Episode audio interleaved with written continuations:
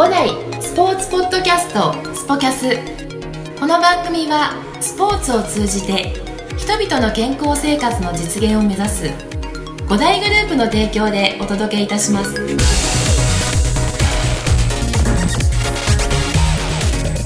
はいそれでは、えー今週は先週の黒田コーチに続きトップマネジメントスタッフのご紹介です。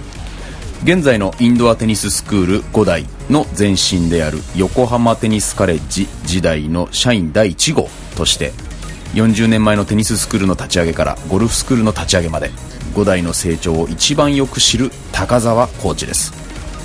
現在はテニスコーチを目指すための学校5代スポーツアカデミーで専門教育科目担当として社員教育含め後進の育成も担いながら現在もコートに立ち続けております。先週ご紹介いたしました黒田コーチとは同級生。しかし対照的なテニス人生を経験してきたからこその高澤コーチならではのお話。ぜひ聞いてください。それでは。はい。では本日は、え五代スポーツアカデミー技術講師、そして、えー技術講師だけで収まらないですね。もう、えー はい。えー五代スポーツアカデミーの高澤先生です。よろしくお願いしあ、よろます。しくお願いします。はい、あのーこういう形で、はいあの、お話しするっていうのもなんか、なんかそう、そうですね。なんか、新鮮な感じが、感じが、はい、します。えーはい。まあちょっともうこういう時代だっていうところで、はいこういうのもあるんで、はいポッドキャストって言います。はい。はい、よろしくお願いします。はい。あのー今日ですね、はい。いろいろとお聞きしたいのは、まあちょっと僕ら側だけが知ってるっていうところで、まあなかなかお客様とかリスナーの方もなかなか知らないんじゃないかなと思うんですけど、あのー高澤先生、そして高澤コーチとしてですね、はい。5代、あの、まあテニススクールの社員第1号そうですね。はい、はい。えー一人目のあのコーチがあの高澤先生だったと、はい。い、うことでですね、はい横浜テニスカレッジと昔は言って、その前があるんですよね。はい。アメリカンテニススクールっていうところで、まあ、ここはまだ白楽テニスクラブというふうなテニスクラブと、はい。テニスコーチの、えー派遣をしてる会社はい。がそれがアメリカンテニススクールってところが、はえーありまして、ええーそこと会社と会社の業務委託で、えーテニススクールの部分を委託して、えーとはい。運営してもらえないかっていう話を、まあ、その当時のアメリカンテニススクールの、えー社長と、はい。おうちの佐藤理事長と、はい。えーお話があって、ええーでそのそそこのところにですね実はですねうちの、あのー新次の社長テニススクールの、はい。えー社長の吉田もそこに、えー吉田さんも、ええー所属してたんですうね、んまあ、それで、えーまあ、佐藤理事長とおいろんな、まあ、お仕事していく中で、はい。えーまあ、吉田さんも僕もあの、まあ、佐藤理事長の下で仕事をしていきたいなっていう形で、えー5年ぐらい5年3年3年から5年ぐらいちょっとはっきりとした年代は覚えてないんですけども、はい。3年かな？3年ぐらいは、えーこの白楽とアメリカンテニススクール、えー丹町も同じ丹町のスクールも同じようにやってて、はい。えーそんな中で、えーまあえーテニスクラブのがテニススクールを始めるという形で我々がちょっと転籍をしたというね、まあ、そんな経緯があるんですね。ね。はい。まあちょっと今、あの、急にいろんなワードが、ええ。あの、出てきたわけなんですけど、まああの、そういった、あの、もともとですね、ここの今、あの、我々がいる白楽駅からこの徒歩3分のはいここのところが、えーもともと、あの、自動車教習所でそうですね。ところで、はい。その跡地にですね、あの、テニス、あの、コートを、えー先ほども名前出ましたがうちのですねオーナーである、あのはい。佐藤理事長がですね、はい。あのテニスコートを作ってでその時に、えー高澤さんが、あの出会ったとそうですね。はい。えーまあ、そういった中で高澤さんもあのこのテニス歴といいますか、あのもうテニスを始めてから、はい。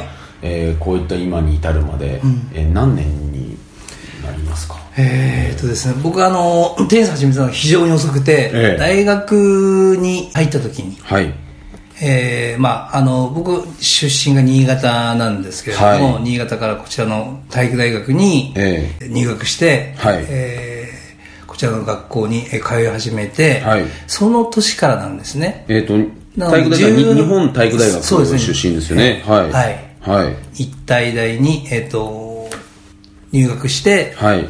でまあ所属クラブが決まってなかったんですね、はい。うん、そこで、えーまあ、テニスやりたいなっていう気持ちももともとあったので、えーでえっ、とまあ大学のテニス部に、えー誘われて、はい。誘われてたのは自分のすぐ後ろのえーオリエンテーションをやってる時の後ろの人がテニス部に入らないみたいな感じで、じゃあちょっと覗いてみようかみたいなところがきっかけだったんですね。あそうなんですね。それまではうん、どうしてもテニスがやりたいっていうわけではなかったんですね。後ろのたまたま後ろに席になったそうなんです。人が、はい。あのーえ何学籍番号のすぐ一個後ろの子っていう感じですね。あそうなんですか、はい。じゃあそれまではテニスは一回もテニステニスはですね、ええ本当にね、あのー遊び程度はい。でラケットを持って、あの高校のお部活動のはお連中のちょっとラケットを借りて、はい。テニスコートが学校にあったもんですから、いはい。そのところでたまたまちょこちょっとやってるぐらいだったんですね。はあそうなんですね、でも習ったこともなく。習ったこともなくですね、はい。だから、まあ、実際本当本格的に始めたのは大学の1年生の時。1年生。はい。それはあのあのあれですか？サークルとかでなくて体育会の、うん体育会ですね。ああ、はい。もう本当もうまさにテニス部に入ったわけですね、そうですね。え今、今となっては文房なことをやったなとは思ってますけどー、も。えー、いやでもそれがまた面白いですね。後ろの席の人に声かけられて、で覗いてみて。そうですね。でそこで即決したんですか覗いてみて。いや、あの、即決、もっと本当言うともうちょっと違った、こう、球技そのものをやりたかったので、はい。僕はあの、ええ高校時代までは、機械体操あやって機械たんですね。体操やってたんですか？はい、で、まあ、日本体育大学って、あの、体操すごいじゃないですか。そうですね。世界チャンピオンとかがいたりして、はい、はい。えー練習を見たらちょっとこれこんなところでやっていけねえなっていうふうにちょっと思ってしまって、ええ。他のまあ球技だったらもともとまああのす好きな方だったんでスポーツは、はそんなところで、えー何かできる球技ないかななんて思って、うん。えーいろいろとクラブは探してはいたんですけども、はい。たまたま後ろのあーそのオリエンテーションで後ろに行った、えー人から、はい。テニス部入らないみたいな感じでえ誘われて、はい。じゃあちょっと練習しに行ってみようかみたいな感じで見て行ったら非常にあの、えーまだ創部したて5年目ぐらいですごく民主的なあクラブだったんですね。あそんな時期だったんですね、はあはあはあはあ。なるほど。昔のいわゆる大会の形で他の部は非常になんかね、えー大変な1年生を送ってる人たちが多い中、うん。まあ、比較的比較的ですけどね。なるほど、なるえ。ほどああそうところだったんですね。うん。じゃあまだその歴史があの若くっていうところでやりやすかった環境で、そうですね。ん。じゃあその当時からすると結構伸び伸びできた感じなんですか？と思いますね。うん。まあ大体あのうちの大学の今は今はちょっとどうかわかんないですけども、1年生はとにかくまあ五輪の坊主ゴリ坊主ゴリ坊主で、始めて、えで2年生になると長髪が許されるとはい長髪ってどんなのって言うとちょっとちょっと短めのスポーツ刈りがあるんですそれを長髪って言ってたんですね我々も1年生の時からスポーツ刈り OK だったんで、まあ、まあ長髪 OK だった長髪 OK だなるほどじゃあちょっとそのあのそっちの方が少しおしゃれなそうそうそんな感じですねなるほどうんまあ入部あのまだ創部したてでまだ一番、あのいわゆる大会のあのリーグ戦の中でいうと一番下の7部っていうところあ並ぶんですね、ええ。だったので、はい。うん、そんなのもあったかもしれないですけどね。一部からあってね、7部は、なるほど、まあ、でもそういったあのところがきっかけであのテニスが大学生の時に、はい。後ろの席に声かけられてたまた声かけられてっていうことですね。ちなみに余談なんですけどその後ろにいた席の方ははい。いまだにあのとお付き合いがある方ですか？そうですね。まあ同じ、まあ、あのと部をずっと4年間一緒にやってたんで、はい、じゃあその方もじゃあちゃんとテニス部を全うされて4年間全うした後は本当に体育の先生になって、あーあのそれまああのふるさとと違うんでバラバラになりましたけど、えーあじゃあちゃんとあの責任は取ってもらったんですね。ちゃんと声をかけて。そうですね、なるほど。わかりました。そうなんですよ。その後ですね、はいえっ、とそのテニス部で4年間、うん。あの体育会でみっちりと、うん。あのやるわけじゃないですそうかですねはい。であのその後その社会に出るっていうことになって、うん。はい。あのそそのタイミングでテニスコーチっていう道になったんですか？そうですね、ええ。あの本当はあの日本体育大日体大に、えーを入学して勉強してる連中はほとんどが学校の先生。なんかそんなイメージありますね、そういう。が、体育の先生になるっていうのは夢で、はい。えー言ってたんですけどちょうどその当時ですねすごくあの、えー就職難はい。の時期で、え大体県に1年の採用が、まあ、各各県ごとの採用なんですけども、ええ。1人とか2人とかあそんなそうむちゃくちゃ大変だったんですね。ええ。すごい狭きもんですね。すっごい狭いもん。で、あのずっと何年かそれ続いてたんでもうずっと先輩たちもその座を狙ってあとは、補欠の先生みたいな感じで、ええ。なんかウェイティングみたいな感じになっちゃったんですか？なってやってるっていう人がほとんどでそんな中でうん。なかなか難しいなっていうふうには思ってたんですけども、そうですね。うん県も3つぐらいあの、まあ、自分の田舎の県と、ええ。もう1個東京都とあとは、えー、と大阪とうん。3つぐらい受けたんですけども、ええ。やっぱりなかなか難しい状況でしたね、ええ。あじゃあその学校の先生になろうかなっていうその気持ちもあってあの日体大に入った。そうですね。その当時は。はいはい。うん。まあでもじゃあもともとそういったあの指導者っていうところのあのイメージはもともと持ってたわけなんですね、そうかもしれないですね、まあ、うちどちらかというとあの教員っていうか先生家庭だったので、ええ。あ。おじいちゃんが校長先生だったりっていうところもあったり。なるほど。大体親戚の方たちみんなあの先生。いろんな、まあ、そう体育の先生だけじゃないんですけども、ええ。うん、いろんな先生。はい。先生一族みたいな感じだったんですね。まあ、その中であのテニスコーチになるきっかけって何だったんですか、これはね、えーと大学、まあ、テニス始めてまだ3年ぐらいしか経ってないのに、ええ。まあ、いいろんなところでポツポツポツポツテニススクールいわゆるはい。テニスクラブの中のテニススクールっていうのを、おーやってるとこがあってうち大学が日体大だったので、うん。えーぜひコーチをやアルバイトとしてやってくんないかっていう話が、はい。ポツポツポツポツといろんな民間のテニスクラブから来てまして、はいはいはい。ええそんなところで、えっと、3軒ぐらいの、おーところのテニスコーチを、はい。えー各クラブのそこのクラブのおオーナーさんとか、えーそのクラブのコーチたち、はい。えーその所属のコーチたちに、えー、と誘われて何軒かこうテニススクールのおアシスタントコーチをうんやらせていただいて、あテニスのコーチっても面白いなって思ってたのは少しあります。ああそうなんです少しなんですけどね。それはあのだ体えっ、と3年生の時から始めたんですか？そうですね3年の時。なるほど。まあそうするともう大学3年生っていうと10 20歳？二十歳ですね。から、うん。じゃあそうするとそこがスタートっていうところになってくるんですかそうですね。今から考えてみればそこがスタートですね。指導歴がもうじゃあ。いやもうその40年ですね。えー40年以上ということで、ははい。い、そうですね、高澤先生、あの、年齢を、あの、事務所の関係で隠しているというところで。じゃあ40年以上ですよね、もうね。そうですね。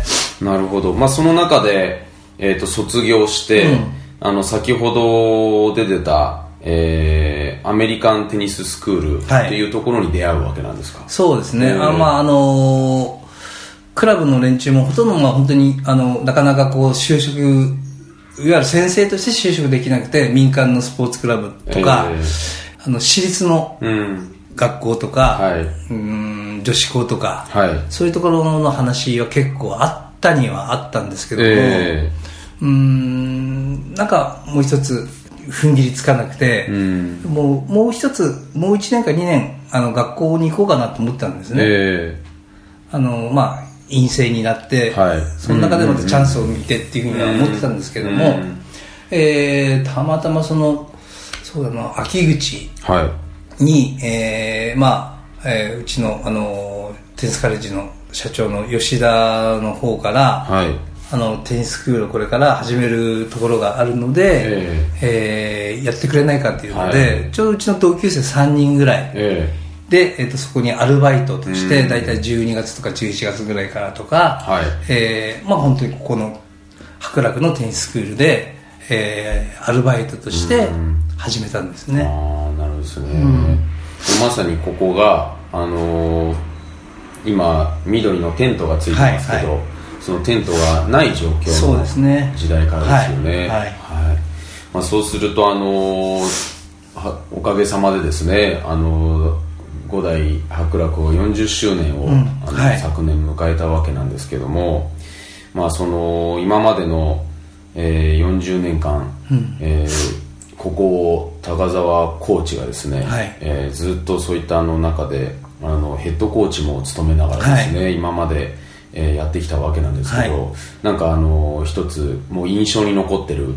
なんかエピソードとかあったら教えてもらいたいなと思うんですけど、印象印象に残ってる、ね。うん。まあいっぱいあるでしょうけどね、まあいっぱいありますけどね、あのーやっぱりこのテントがはい。作ったことですかね。ああやはりその,、その一番スタートからするとそうですよね、はい。大きなイベントですよね、はいそれは、うんまあ十十数年、えーずずっともうテントのない状況でやっていて、はい。まあ人数が頭打ちだったことは確かなんですね。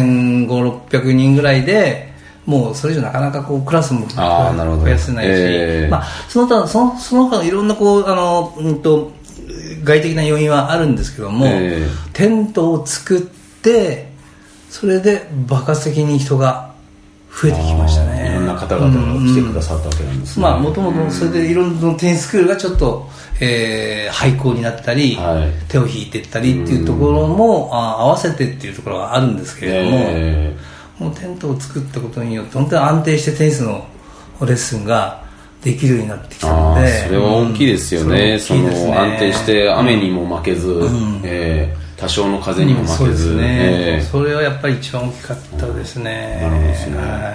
まあ、その中でですね今あのちょうどちょっと数字的に出てきたんですけど当時その1500から1600名ほどのお客様、まあ、今はおかげさまで本当に2000人以上のですねね。会員さんが、はい。あの来てくださってるんですけどその中であの高澤先生がですね、当時そのコーチとして、はい。えーたくさんのお客さんとですね、まあ、おそらくあの出会ったあのお客さんの数はもうもうそれ以上だと思うんですよ。そうでえーでそういったあの方たちとレッスンをずっと続けてきたな来たんですけどあのその40年間その指導し続けられた、その続けられたなんて言うんでしょうその理由というか、うん。何があのやっぱりあのずっとコートに立ち続けられた、うん。はい。まあ、今ももちろんね、はい。あのそういったまた後ほどお話聞きたいんですけど、あのそのコーチをですね今育ててる、えーこれから未来のコーチを育てたいというとこはい。ろの子たちを育ててもらってるわけなんですけど、あの今までその続けられた理由というんでしょうか、うん。えそうですね。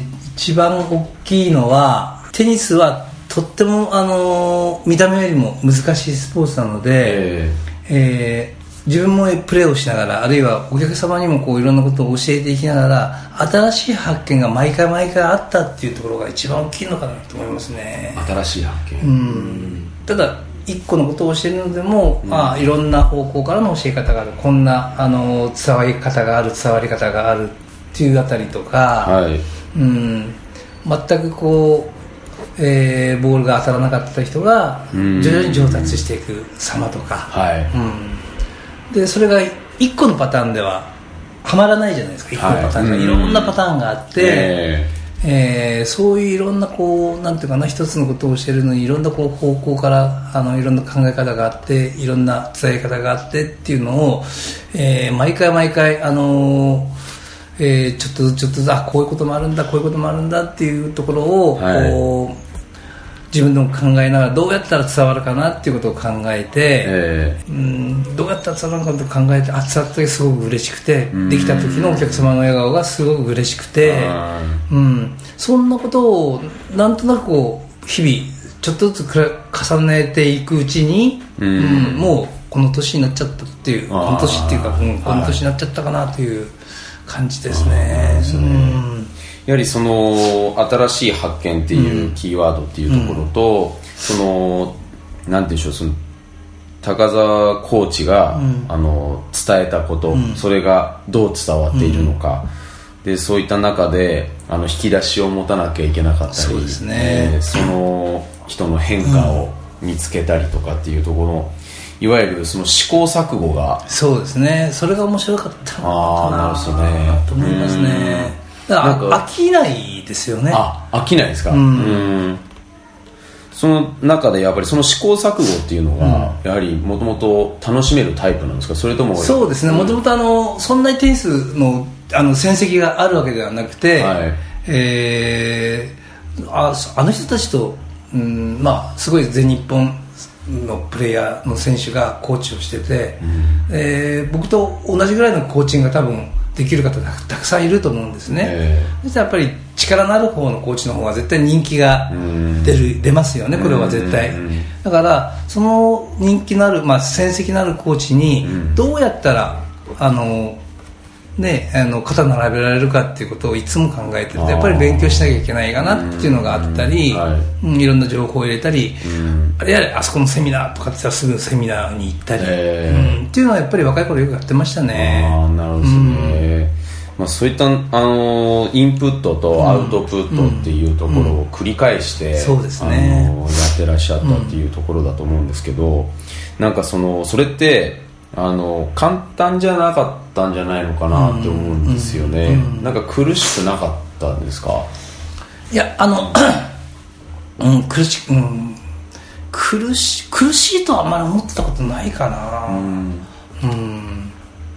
だからあの学んできたことを例えば、自分の中で咀咀嚼、まあ、噛み砕いて、それを、えーまあ、お客様に、えー伝えていって、分かってもらえる時と全然もう、うん、あーポカンとしちゃって分かんなかった時とあったりそういうところじゃあその分かんなかった人にどうやったらもっと分かってもらえるのかなっていうのをまたまたさらにこうそれを勉強し直してっていうか、はい、うん、もうちょっと違った方法がないのかなっていうところを考えて考えてっていうのはそのその作業自体そんなに僕は嫌な作業じゃなかったんで。ああそうなんですね、うんなんかやはりそういったところではあのいろんなことを、あのーまあ、楽しめる、うん。でもさっき今聞いててそのやはりこの業界って先ほどあの先生おっしゃってましたけどあのー高澤当時あのーえーなんていうんでしょうそのテニス部に入った1年生、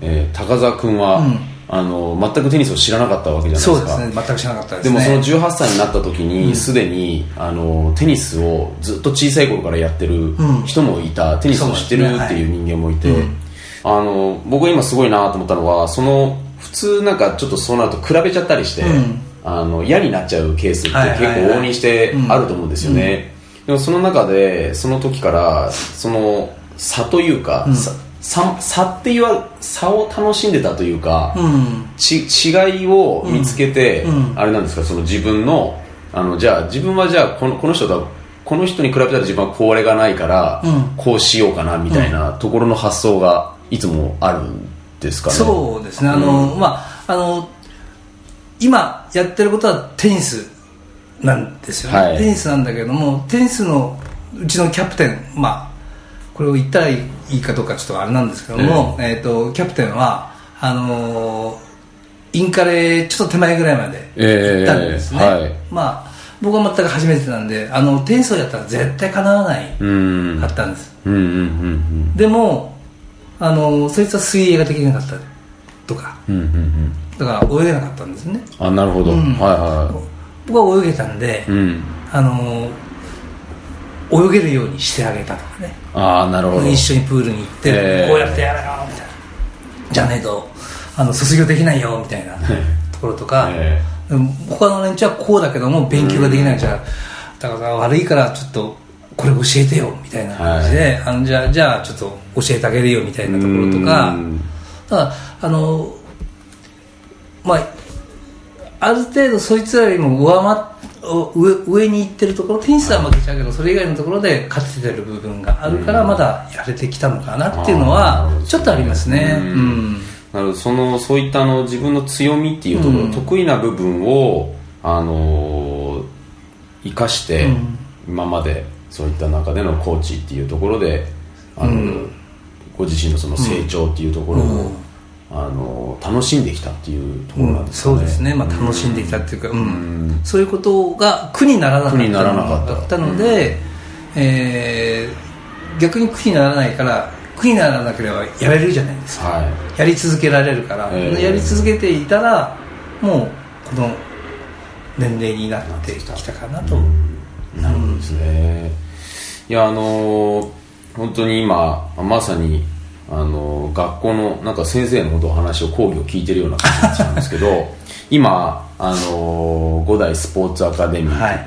あの少し前まではですねあのー五代テニスコーチ学校というね。はい。えー名前であの今までやってきてですねあのお客さんにもあの今認知されてきた。またテニス界にもあの結構認知されてきたそうですね。あのおかげさまで本当に。なってきたんですけど、えー6年目を迎えましてですね。そうですよね、はい。今6期目であの今年のね入学してくれたあの学生は、まあ、1年生9名そうですね。ね、はい。いますが、まあ、そういった、あのー彼らをですねこれからあのテニスの世界で、えーコーチとして、まあ、指導者として、まあ、いろんな形で、まあ、今まで、あのー5年間やってきた中で、まあ、いろんなあのもうそうですねち地方にね、はい。あのー飛んでいったりして、みんな、あのー卒業生はだんだんと広がりを見せていはいるところなんですけど、そうですまあ、今までのそういった教え子を、その5年間また6期目を迎えてですね、あのどういったあのコーチになってもらえるように今指導をされてるんですか？そうですね。まあ技術は、えーテニスのコーチングの技術はもうこれから本当に僕がずっとこうやってきたように、ん。追求していけば追求していくほど奥が深くて、え難しいものなのでいつまでもこう追求はし続けなければいけないというふうに思うんですけれどもやっぱり、えー常にそういう好奇心のある好奇心の目で、えっと、そういう自分が今接していることに,、にえー対してえー取り組んでいけるような、うん、向上心があって好奇心をおが旺盛で、えーでまあ一番大切なのはやっぱりあの人との付き合い方コミュコミュニケーション能力というか、はい。うん、それが一番大切なんじゃないのかなっていうふうなあ感じがするので、うん。えーコミュニケーション能力の高い、うん。うん、コーチコーチインストラクターをはい。ぜひ育てていきたいなっていうふうには僕は思ってます、はい。うんなるほどですね。やはりあのそういった今お話聞いたのでそういった心、まあ、好奇心でワクワクするようなところですとか、もうもっとその向上心っていうところでは先ほどの高澤先生のお話にもありましたけど、まあ、まさにあのその試行錯誤できるところって向上心だと思いますしであとはそのコミュニケーション能力っていうところではあの自分はその強みとしてはこれはあるけれどこれはできないっていうところがあって、でそしたら他人の力を借りたりとかっていうところになってくると思うんですけど、なんかあのそういうコミュニケーション能力って今よく言われるじゃないですか、うんはいはい。でまあ、いわゆる総合的に言うと、その人間力向上というか、そうですね。はい。えーはい。なんかそういうところって、あのどういったあのことをあの意識すればそういったなんて言うんでしょう、まあ、いわゆるコミュニケーション能力って高められるんですかね、ねまあまあいろんなコミュニケーションの取り方はあると思うんですけれども、はい。結局あのあの相手を思いやる気持ちだと思うんですね、はい。相手がこんこういうことを言ったら相手の人はどういうふうに考えるのかなとかその辺をちょっと、えーなんかこうお話をするときに、えー一つ相手の気持ちのところに寄り添ってあげて、はい。考えていけるようになると、ん。ああそこそここういう考え方もあるんだなっていうふうなところであの相手のことを受け入れることができるんじゃないかなっていうふうな、うん。僕はそういう気持ちで、はい。えー今までもうずっとやってきたので、ううん。んおそらく間違いそんなに大きく大きな間違いはないんじゃないかなっていうふうな気がするので、ええ。ううんん。ただあのガツガツ自分の,、ね、あの考え方がガガガって言って行こう行こうじゃなくてやっぱりそれ行きたくない人もちょっといるからちょっとこう相手の気持ちに寄り添ってあげる、うん。もうあの、まあ、結婚しても30年以上になるんですけども、はいえ。えーやっぱり若い時はよくけ喧嘩とかしてたんですけども、やっぱりこうやっぱ喧嘩した時にちょっと相手のことを往復ちょっとだけ考えてあげる、うん。で一一歩引いて、えー見るようにしたらまあ結構ね仲良くなれるというか。なるほど。それはもう勉強していきますこれ。う んぜひ。いやーそうですよね。本当に、まあ、まさにあのーあれですけど30年以上ですね、そういった、あのー結婚をして一緒に寄り添っていくっていうところで、すごいですね。30年ももう一緒にいるっていうのは僕からしたらまだなかなか遠いあれなんですけど。あのーそのどうしてもそうですよね。その思いやる、あのー気持ちっていうのが、あの何か自分のことでいっぱいになってると忘れてしまいがちですよね。そうなん。なんかそういったところっていうのは、まあ、本当まさに今改めて聞いて、えーそういった気持ちがないと、あの積み上げてきたものっていうのが人間関係壊れてしまう、そうなんですよね。えーまあ、それは壊すのねうん。壊すの簡単ですからね、え。ーなるほどですね。わかりました。あのーなんか本当にその今までのですねそういった40年以上の指導をされてきて、うん。はい。でまさにあのーあれですよね。その今改めてあのー高澤先生のですね奇跡をここでたどらせてもらったんですけど、もうまさに高校生の時になんかちょっと先生っていいなっていうところでうん。感じたところの,、にあの日体大の入学っていうのが、はい。まあ、まさに今、あの先生としてですね、そうですね、えーあの最終的なその目標というか目的になってい。るっていうところを改めて、あの垣間見させていただいたんですけども、いえ。いええ。ーまあ、ちょっとあのもっともっといろいろと掘り下げてたいところなんですが、あの最後にですね、はい。えーこれからあのテニスを、あのやりたいなと思っている方ですとか、また今あのまさにここであのレッスンを受けていらっしゃるお客さんというのはあの高澤先生のですね高澤コーチのあのレッスンを受けていただいた方がですねたくさんいるんですよね、でまたそしてあのこうあの指導者にこれからなりたいなって言って、あの思っている、あの若い人たちにですね、ぜひ最後メッセージをいただきたいなと思うんですが。あはいはい。そうですね。うーん。まあうちのあの教える教訓にもあるんですけども、まあ、教える人たちはあの難しいことを優しく優しいことを深く深いことを楽しくというふうなあの教える教訓があって、はいまさに、えー、とテニスっていうそのものをあの深く深くあの掘り下げて、えー学んで、えー本当にこう一個一個の言葉があの心にしみるような、ね、コーチになっていただきたいっていうのが、まあ、指導をするコーチたちにはメッセージとして送りたいと思います、であの一般の方たちで、えーテニスをやってる方たちはやっぱり楽しむことですね、うん。うんあのそれなりに厳しいことはあるかもしれないけども基本的にはテニスを楽しんで、うん。えーテニスは必ず人がいないと相手がいないとできないので、はい。相手のことをリスペクトをして、えー楽しむと。はい。そういう気持ちを忘れなければおそらくあの本当に一生涯、えー続けられるスポーツとなると思いますので、はい。えー楽しむとということを忘れずに、えー、とプレーをしていただきたいはい。という気持ちですね。はい。わかりました、はい。ありがとうございます、はい、あのやはり相手を思いやるはい。力が必要だというところに、はい。あの尽きるということで、はい。このこれからもですね引き続き、えー黒田コーチに負けず、はい。えーあののね、先ほどあの実は黒田コーチともお話ししたんですが、はい。はいえー70歳を目指していただいて そこまで現役で、はい。えーやっていただきたいと思います、えーでは本日はありがとうございましたいいえありがとうございましたこの番組は提供5大グループプロデュースキクタスでお送りいたしました。